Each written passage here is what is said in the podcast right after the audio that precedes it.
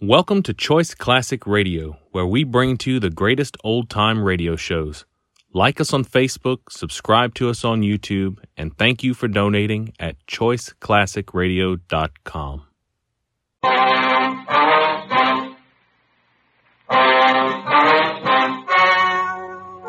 The story you are about to hear is true. The names have been changed to protect the innocent. Fatima Cigarettes. Best of all king size cigarettes brings you Dragnet on both radio and television.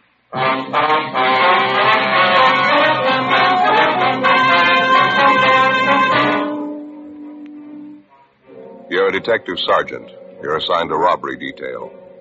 Two convicts escaped from the state penitentiary. They're heading for your city. They're armed. They've boasted they won't be taken alive. Your job? Get them. In Fatima, the difference is quality. Yes, in Fatima, the difference is quality. Prove it yourself today. Compare Fatima with any other king size cigarette. One, Fatima's length filters the smoke 85 millimeters for your protection. Two, Fatima's length cools the smoke for your protection. Three, Fatima's length gives you those extra puffs, 21% longer than standard cigarette size. And in Fatima, you get an extra mild and soothing smoke, plus the added protection of Fatima quality. Definitely the best quality in its class, but the same price as the cigarette you're now smoking. Buy Fatima in the bright sunny yellow pack. Best of all, king size cigarettes.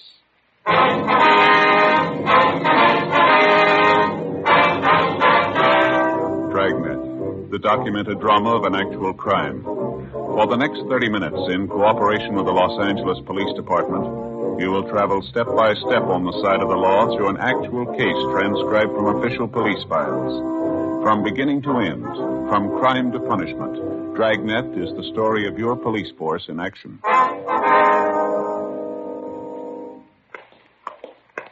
It was Wednesday, October 6th. It was cloudy in Los Angeles. We were working the day watch out of robbery detail. My partner's Ed Jacobs. The boss is Captain Didion. My name's Friday. We were on the way out from the office, and it was 2.40 p.m. when we got to Kesterson Boulevard. Number 1256. Sounds like she's having a party, huh? Yeah, try it again, huh? Maybe they can't hear it inside. Yes? Police officers, ma'am. You Ruth Thompson? Yes, that's right. What is it? Well, my name's Friday. This is my partner, Sergeant Jacobs, Central Robbery. We'd like to talk to you a few minutes if we could. Well, I have a party going on right now. A few of my friends are over. What'd you want, Sergeant? About an Andy Powell, Miss Thompson. I understand you know him. I did know him, yes. I haven't seen him for a long time, three or four years anyway. Mind if we ask a few questions about him? It Won't take long. All right. Come in, please. Thank you. We're sorry to disturb you, ma'am. It's pretty important or we wouldn't hold you up. Oh, it's all right. Down the hall here. Uh, We can talk in the kitchen if you don't mind. It's my girlfriend's birthday today. Thought it'd be nice to have a little party for her. oh, I see. Chair there, if you like. Oh, here, let me wipe it off. You spilled a drink on it. Probably Danny spilling the drink. Suppose you know about Andy Powell, Miss Thompson, what happened this morning? What's that? About Andy Powell. You heard what happened this morning? Just what I read in the morning paper. They said he broke out of San Quentin, another man with him. It's true then, he did break out? Yes, ma'am. That's the information we have. There's an all points bulletin out on him. Well, I don't want to get involved in it. It's none of my business. Andy doesn't mean anything to me. Well, at the time he was sent up, you were engaged to Powell. Is that right? Yes, but that was before he got into trouble, before he went to San Quentin. I saw him after the trial. I told him how I felt about it. I told him it wasn't any use. You mean you called it off, that it? There wasn't much else to do. It was robbery, five years to life. It wasn't the first time either.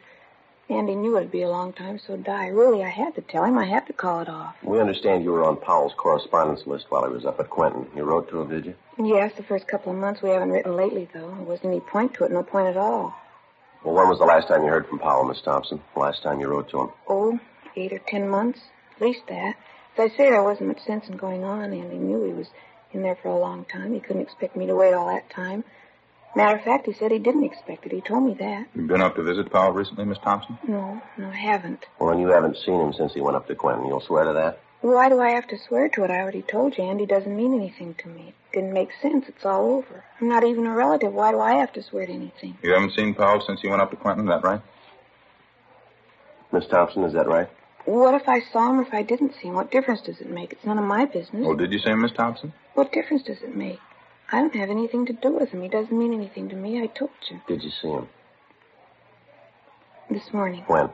Late this morning, about 10.30. Was he alone? No, another man was with him. Who was the other man? You recognize him? Bert Selby. It's the way he introduced him. He didn't try to hide it. Some fellow he broke out of jail with. What'd they want? Why were they here? Clothes, money. Looked like the devil, both of them. Terrible. What'd you give them? They asked for him. Not that silly. Didn't trust me anymore, and they trust you. And he had a knife. I tried to tell him I didn't have any money. He didn't believe me. Came at me with that knife. I gave him the money. How much? About seventeen, eighteen dollars, some loose change. They emptied my purse. They took it all. Anything else? Clothes, a couple of suits of my father's. He died last year. They took his gun, too. I Never thought Andy'd be that way. It was terrible. What kind of a gun was it, Miss Thompson? Colt revolver, 38, I think. They took that and the clothes and the money. It's about 10.30 this morning. How come you didn't report that?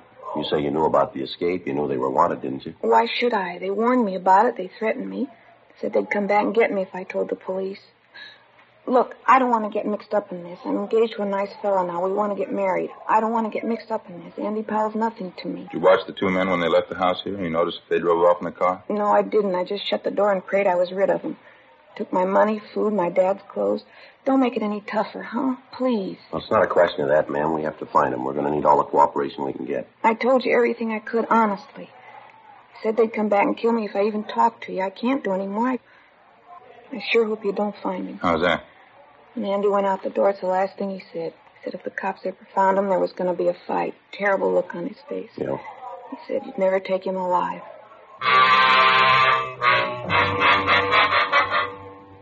The APB had come in a few minutes before 8 o'clock that morning. It was from the warden's office, San Quentin. The two suspects had been assigned to an early morning work detail at the penitentiary, and they were first reported missing at the 7 a.m. count.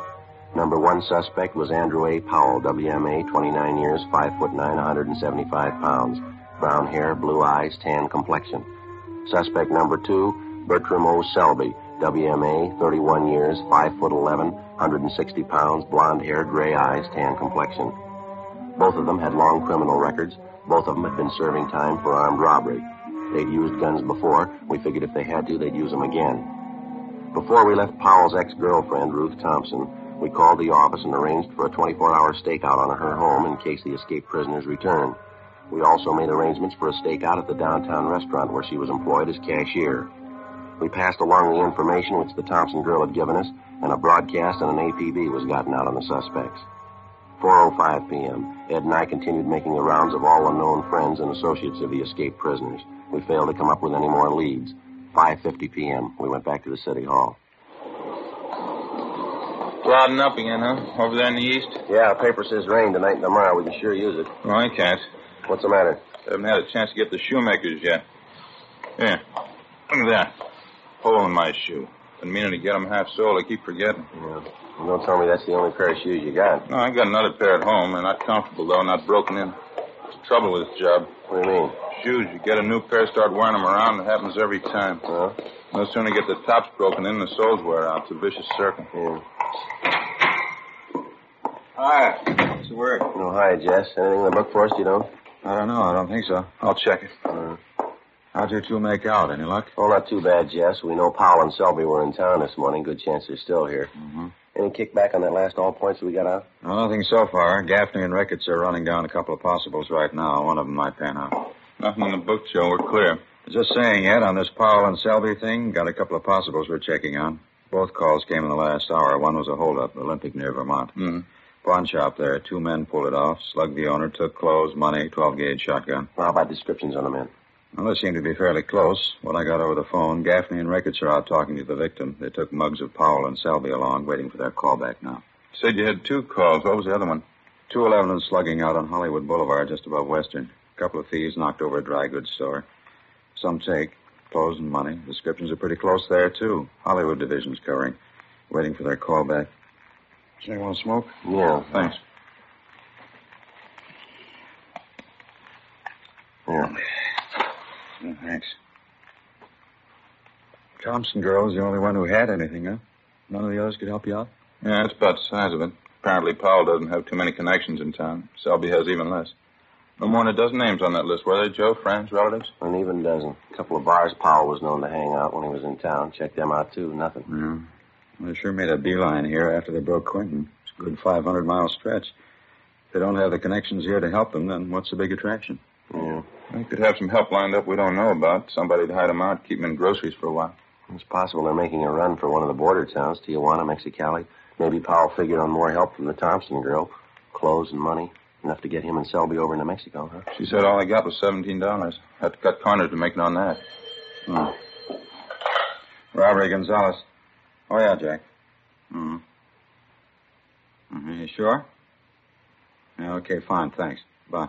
What do you got? Jack Ricketts. Ian Gaffney just finished talking to the owner of the pawn shop that was held up, the one on Olympic. Yeah. They gave him a handful of mug shots to check. He tabbed two of them, Mhm. Powell and Selby.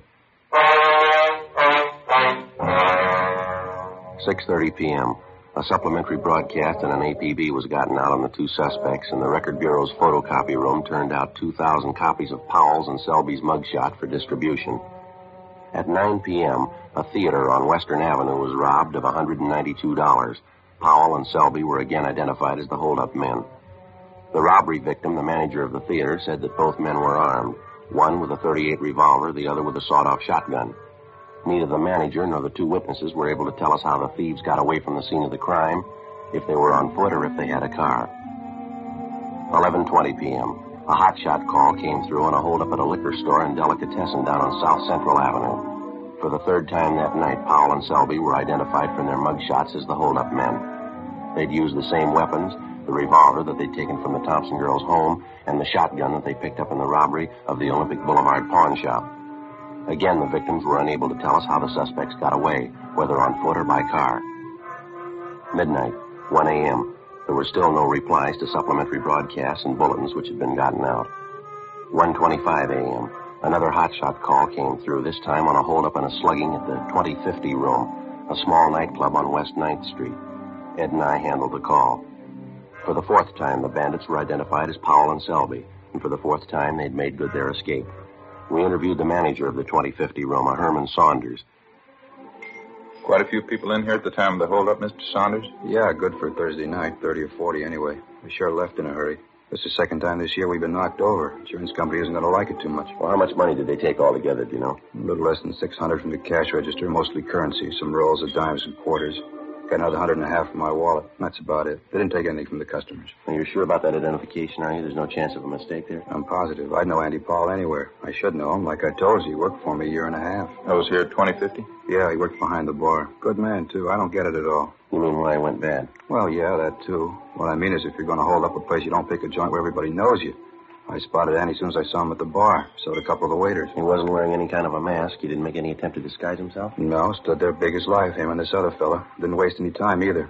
They pulled the guns, lined up everybody in the place, and stood them against that wall over there. Hmm. Real Wild West style. Took over the whole place. Acted real wild, Andy and this other fella. Must be crazy. Nobody was hurt. Didn't slug anyone. I slapped a few of the customers around. I thought for a while they were really going to get rough. They had us lined up against the wall. Andy was acting tough. Had this knife with him, good four-inch blade. Went right down the line, jabbing people with it, threatening them. Must be out of his mind. Well, you say he didn't take any money from the customers. Yeah, that's right. They worked it pretty fast. Emptied the cash register, then my wallet. Then they beat it. Never so glad to see anybody go in my life. Well, how'd they get away? Do you have any idea on that? Old guy who sells papers down the corner, he says he thinks he saw a car pull away right after the stick-up. Said it was a blue sedan. Don't know how much stock you can put in it. The old man's eyes aren't what they used to be.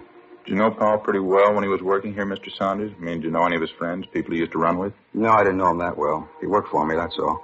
I still have his old address, the place he was living when he worked for me. I can get it if you want. Yeah, if you would, please. Sure, no trouble. I just don't get it. Don't get it at all. Of all the joints in town he could have held up, he had to pick mine, the one place he'd be recognized. You think he'd have better sense, wouldn't you? You'd think so, yeah. How'd they ever hire a guy as dumb as that Powell holding up the place he worked for? Biggest mistake he ever made. No, he made a bigger one yesterday Yeah, what was that? when he broke prison.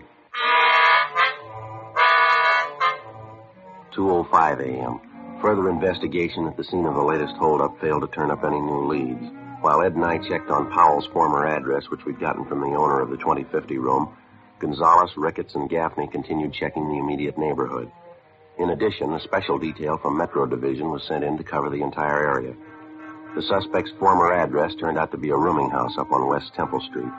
The landlady remembered Andy Powell, but she had no forwarding address on him, and she could tell us nothing about his former friends and associates.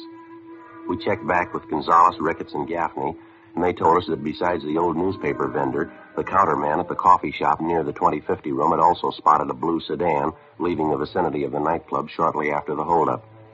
He was able to give him the make, the model, and a partial license number.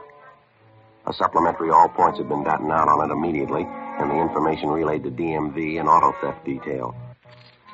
3:10 a.m. Ed and I completed our assignment in the investigation and went back to the office to check for instructions from Captain Didion. Can't see how we'd be much use out on the street the way things stand now, can you? No, I don't. Everything's covered I can think of. Supplementary all points is out. Detail from Metro's working in the neighborhood. It's funny, isn't it? What's that? Well, this Andy Powell going back to that place he used to work and holding it up. That doesn't make any sense at all, does it? That's for sure. Must have known somebody was going to recognize him. Couldn't have been a coincidence. Well, there's only one way I can figure it. They don't care, either one of them. They got their money now, a car. They both got guns. They're out to go as far as they can. Mm-hmm. Oh, hi, Jess. Hi. You just get back in? Yeah. Hi, Joe. All right. You as tired as you sound? Worse. Fair piece of news, though. Yeah, what's that? Powell and Selby, they just found their hideout.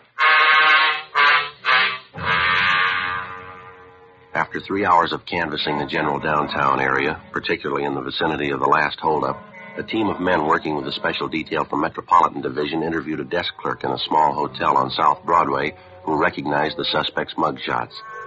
The two of them had registered early the morning before under the names J.E. Dennis and Harold Thompson, both from Fresno, California.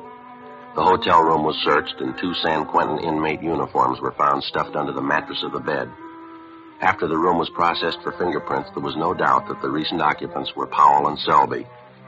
The clerk had no idea when they were supposed to return. The hotel was staked out immediately, and the citywide search for the escaped prisoners went on.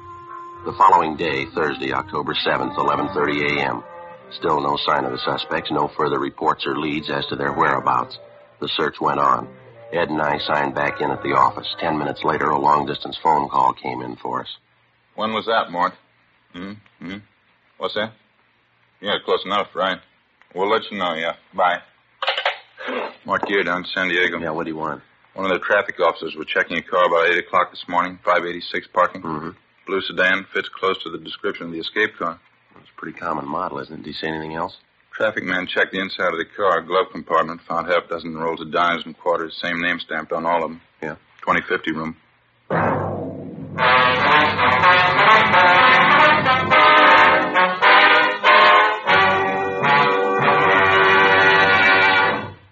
You are listening to Dragnet, authentic stories of your police force in action. Comparison proves Fatima quality. Prove Fatima quality yourself today. Compare Fatima with any other king size cigarette. One, Fatima's length filters the smoke 85 millimeters for your protection. Two, Fatima's length cools the smoke for your protection. Three, Fatima's length gives you those extra puffs, 21% longer than standard cigarette size. And in Fatima, you get an extra mild and soothing smoke, plus the added protection of Fatima quality. Friends, to show our confidence in Fatima, we make this money back guarantee. Buy a pack of Fatimas. Enjoy Fatima quality, extra mildness, and superbly blended tobaccos. If you're not convinced Fatima is better than the king size cigarette you're now smoking, just return the pack and the unsmoked Fatimas by August 1st, 1952, for your money back plus postage.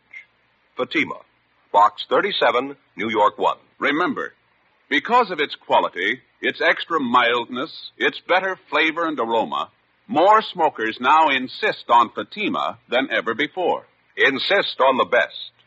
Fatima, extra mild and soothing. Plus the added protection of Fatima quality. Smoke Fatima. Best of all, king size cigarettes.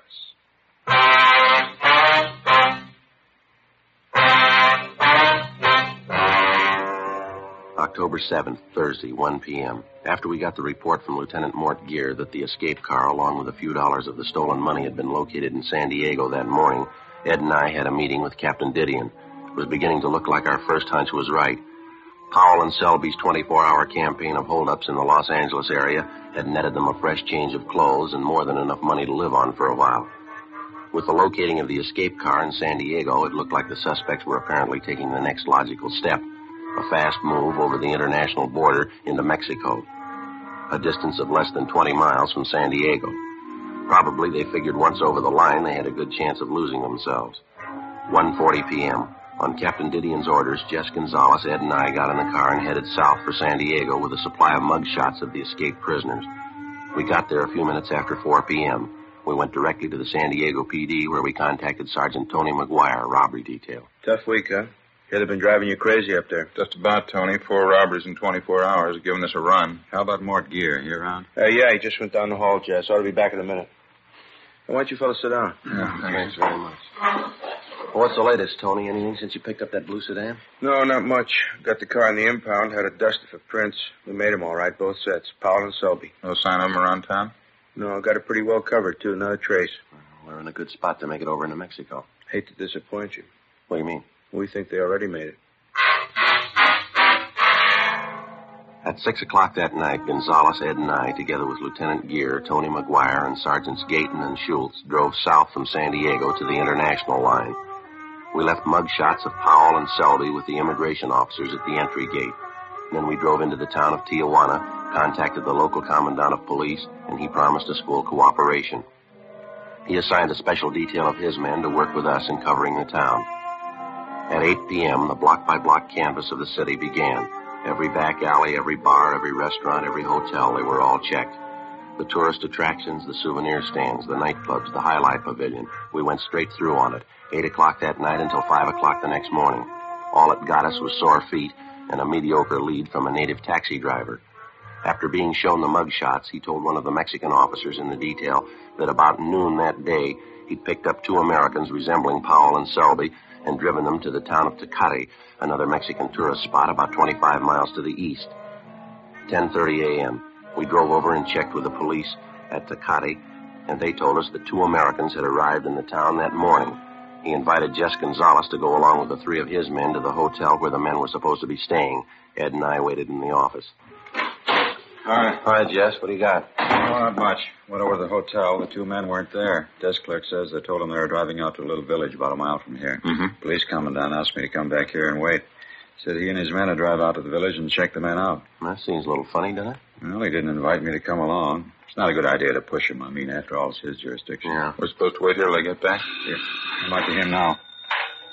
See, Policia? Uh-huh, yeah. Uh, see, see. About half an hour, yes, sir. All right, gracias. Goodbye, see. The commandant, he and his men found the two Americans. Yeah. No go. They're not Powell and Selby. Half an hour later, the police commandant of Tecate returned to the station along with his men and the two American tourists in question. One look at them, and we knew we'd made the trip from Tijuana for nothing. Except for their build and the color of their hair, the two Americans bore little or no resemblance to Powell and Selby. 2.30 p.m. We headed back for Tijuana, and we checked in with Mort Gear and the rest of the men. While we'd been gone, they'd chased down half a dozen leads, but none of them had panned out. The rest of the afternoon, we covered the racetrack at Agua Caliente and distributed mugshots of the suspects to all track police officers. The mutual windows were covered and also the foreign book. No luck. The six of us took time out for a bite of supper and we talked it over. Logically, the next place in line to cover was either the fishing town of Ensenada on the coast or the city of Mexicali further inland. We decided to try Ensenada first. 7.30 that night, we checked in at the Ensenada police station where we met with the local sub-commandant, Pedro Martinez. Like the other commandants in Tijuana and Tecate, he offered full cooperation and gave us a special detail of men to aid in the search. We gave him a supply of mugshots of the two convicts to distribute among his men. Here you are, sir. These are pictures of one of them, Andrew Powell. And this one here is the other man, Bert Selby. It's all right, thank you. Juan? Juan! See? See. Okay. These pictures, Juan. Criminals. They're for distribution to the men, one each. Sí, sí. ¿Estos son los hombres? Sí, sí, ¿por qué? Un momento, un momento. Yeah. Sí. Uh, excuse me, officers. Yeah, sorry. Go ahead. ¿Qué pasa? Joe, what is it? What's got me? I don't know. See the look on his face when the chief showed him the mugshots? He's got something on his mind. Let's wait a minute. Uh-huh. Officers, I, I hope you will excuse me. Yes, sir. Anything wrong? Well, my assistant, Teniente San Filippo, he says he knows the pictures of these men. Oh, how's that? He says he saw these men this morning here in Ensenada. Yeah, he's sure about that, is he? Yes, sir. He says he's sure. He says the two men were here last night, right here in the station. You mean your men booked them in? They committed some kind of crime? Oh, no, sir. Uh, They came in to report a crime. 8.20 p.m. On further questioning, the assistant to the Ensenada Commandant of Police told us that the night before, two men answering Powell and Selby's description had come in to file a complaint at the Central Police Station. They charged that they'd had their pockets picked at a local bar while they were under the influence of alcohol.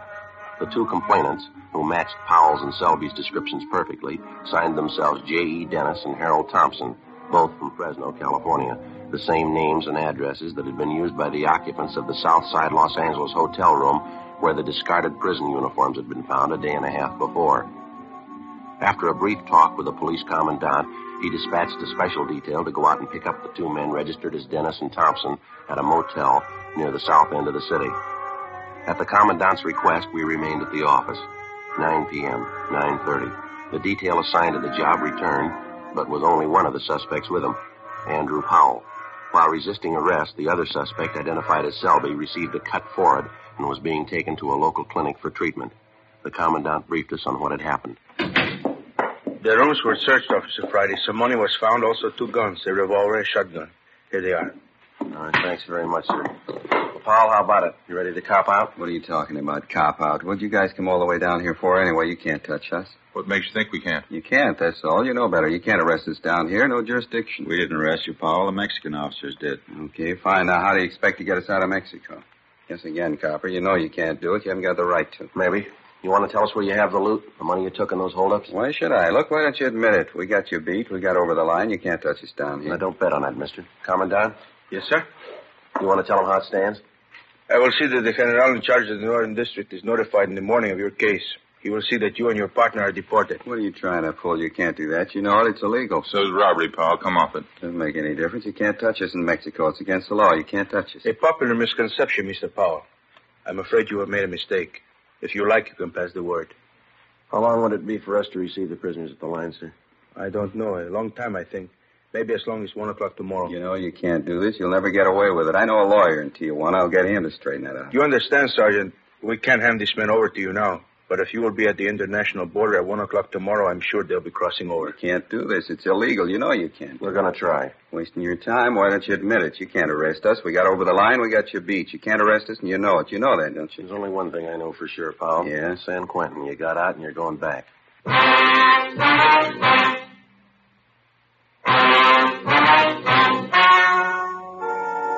story you have just heard was true. The names were changed to protect the innocent. On December 9th, trial was held in Superior Court, Department 87, City and County of Los Angeles, State of California. In a moment, the results of that trial. Now, here is our star, Jack Webb. Thank you, George Fenneman. Friends, try a pack of Fatimas tomorrow and compare them yourself. We're so sure that you'll enjoy Fatima's extra mild and soothing smoke that we'll give you your money back if you don't enjoy Fatima more than the king size cigarettes you've been smoking. Now, in my opinion, nothing proves our confidence in Fatima more than that. So buy a pack tomorrow. I know you'll agree with me that Fatima is the best of all king size cigarettes. That in Fatima, the difference is quality.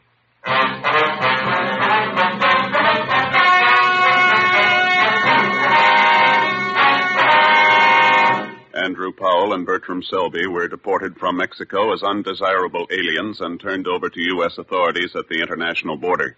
They were immediately arrested by police officers on the American side and returned to Los Angeles for trial. They pled guilty to four counts of first degree robbery and received sentences as prescribed by law. First degree robbery is punishable by a prison term of from five years to life. After being returned to San Quentin, Powell and Selby were filed on, tried, and convicted of escape. Both of them are now serving life terms in Folsom State Penitentiary, Represa, California. For their cooperation in preparing tonight's broadcast, Dragnet wishes to thank Chief of Police Adam E. Jansen and the San Diego Police Department.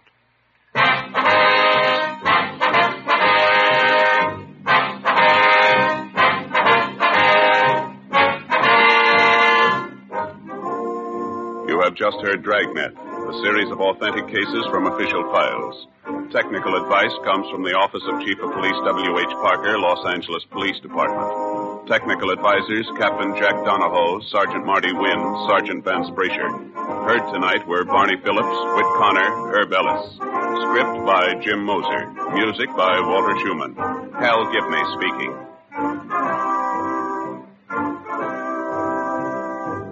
Fatima Cigarettes, best of all king size cigarettes, has brought you Dragnet, transcribed from Los Angeles. Now it's Counter Spy on NBC.